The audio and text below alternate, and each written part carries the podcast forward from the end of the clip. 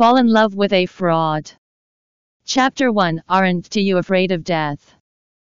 Should I undress myself first? Or, do you want me to take off your clothes for you? Summer Sutherland asked carefully while standing at the bathroom door with a bath towel wrapped around her. It was the first night of her marriage on this night. With a piece of black silk covering his eyes. The man who was sitting on the wheelchair would be her husband from now on. In fact, this was her first time meeting him. Pictures didn't do him justice at all. As he looked way better in person. His well-defined features, including his nose with a prominent bridge, thick dark eyebrows, as well as his tall and fine physique all of it just screamed the heartthrob of her dreams. Unfortunately, he was a blind man sitting on a wheelchair. There was a saying that Wyatt Malcolm was born a bringer of bad luck. When he was nine years old, both of his parents died. And when he was 13 years old, his sister passed away. As he became an adult, three of his fiancés had passed away one after another. Upon hearing the rumors, Summer was indeed a little frightened. But her uncle Andrew had said that if she would marry Wyatt, the Malcolm family would be willing to pay for her grandmother's hospital bills. For the sake of her grandmother, Eleanor Sutherland, she was willing to sacrifice herself. Seeing that the man didn't reply, Summer thought he didn't hear her. So she repeated once again. HMPH. Slowly taking off the black silk that was covering his eyes. The arrogant man darted a glance at her. Do you actually know who you are married to?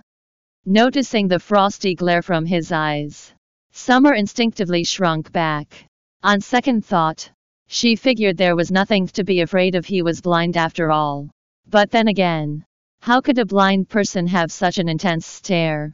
Since Summer had never met anyone who was blind, she wasn't he too sure. I do. She answered honestly to his question.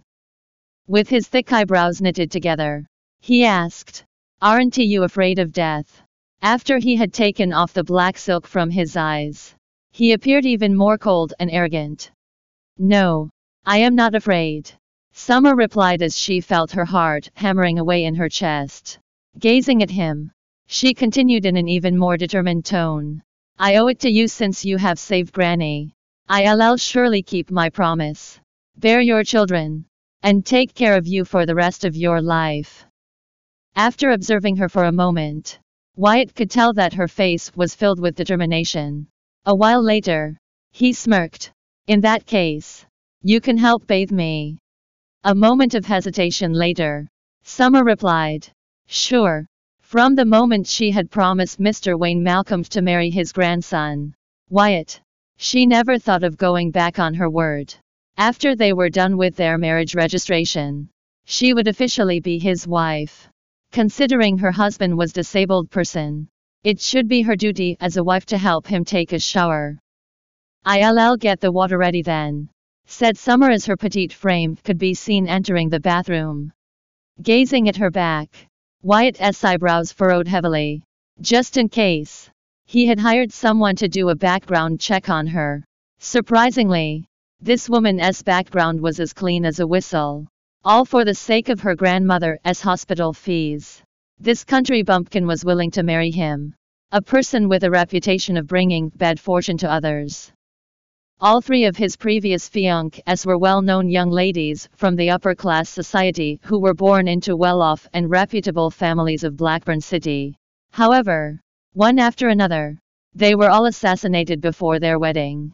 Hence, Wyatt wondered how someone as dim-witted and innocent as Summer could survive until now. Perhaps she looks too dumb. Which explains why they didn't even bother to lay a finger on her. Or maybe she is just putting on an act. While Wyatt was still absorbed in his thoughts, he heard the sound of the bathroom door opening. Lifting his gaze, his eyes glistened with a hint of shock, as a dainty woman slowly walked out from the bathroom, which was now filled with water vapor. Her ebony silky long hair was damp due to the steam, and there were even wisps of vapor lingering around her collarbone. By now, the bath towel that was wrapped tightly around her was drenched which accentuated her slender body line. Give me a second. she said as she crouched down and pulled out a carrier bag under the bed. After that, she opened the suitcase and there was a range of lingerie neatly arranged on the top. Taking out a set of ivory lace lingerie, she tore the tag off and put it on. Assuming that Wyatt was unable to see her, she casually changed right in front of his eyes. Yet, all of her innocent acts had a different meaning to his eyes. He wondered whether she did that on purpose in order to test whether he was really blind. Woo, once Summer was done changing herself. She walked toward Wyatt and pushed the wheelchair toward the bathroom door. Supporting Wyatt with one hand, she began to take off his clothes one by one after they were in the washroom. Through the mist, Wyatt squinted at her and noticed her unwavering clear eyes. With her head lowered, Summer was so focused on what she was doing that it was as though she was working on an assignment during class.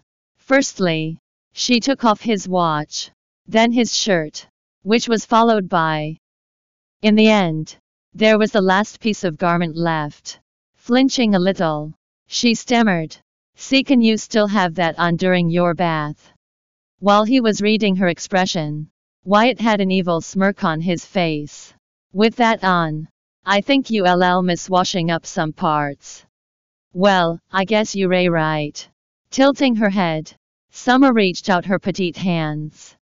With a darkened expression, Wyatt darted a frosty stare at her as his eyebrows drew together. Is this woman truly dumb? Or is she trying to play dumb? Does she have no sense of shame? This way to the tub. As though she wasn't bothered by the differences between their bodies. Summer supported Wyatt and helped him into the tub. Nonetheless, her face did turn a little scarlet. After he was in the tub, she patted her cheeks and tried to calm herself down. You don't mind a little pain, right? No. Hearing that, Summer tucked her hair behind her ears and turned around to search for something from the cupboard. In the next second, she took out a piece of cloth that seemed quite coarse. A vein on Wyatt's forehead was pulsing as he thought. On our first wedding night, she is going to give me a back scrub. Without asking for his opinion, Summer went straight to his back and started scrubbing. Let me know if it hurts. I'll reduce the pressure. Wyatt was left completely speechless. While Summer worked in earnest. Before marrying Wyatt, she had been taking care of her ill grandma for some time. During bath time, her grandma enjoyed it very much whenever she gave her a back scrub.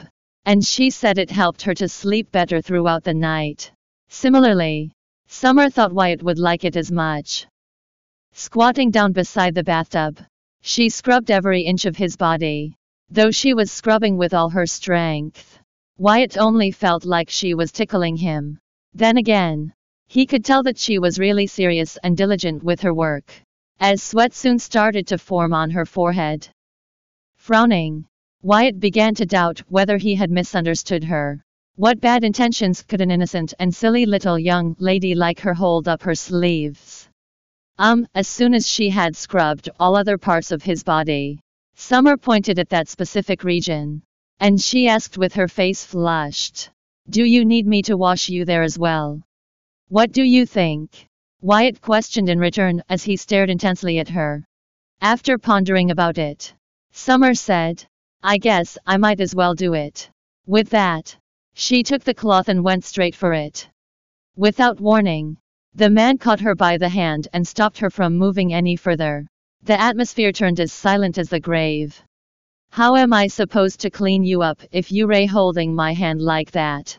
Summer asked, an innocent look on her face. Little did she know that it would have been an utter disaster if that piece of cloth was used to scrub its intended destination. Get out! The man demanded in a frosty manner. Welcome to download Joyread app to read more chapters of Fall in Love with a Fraud novel online.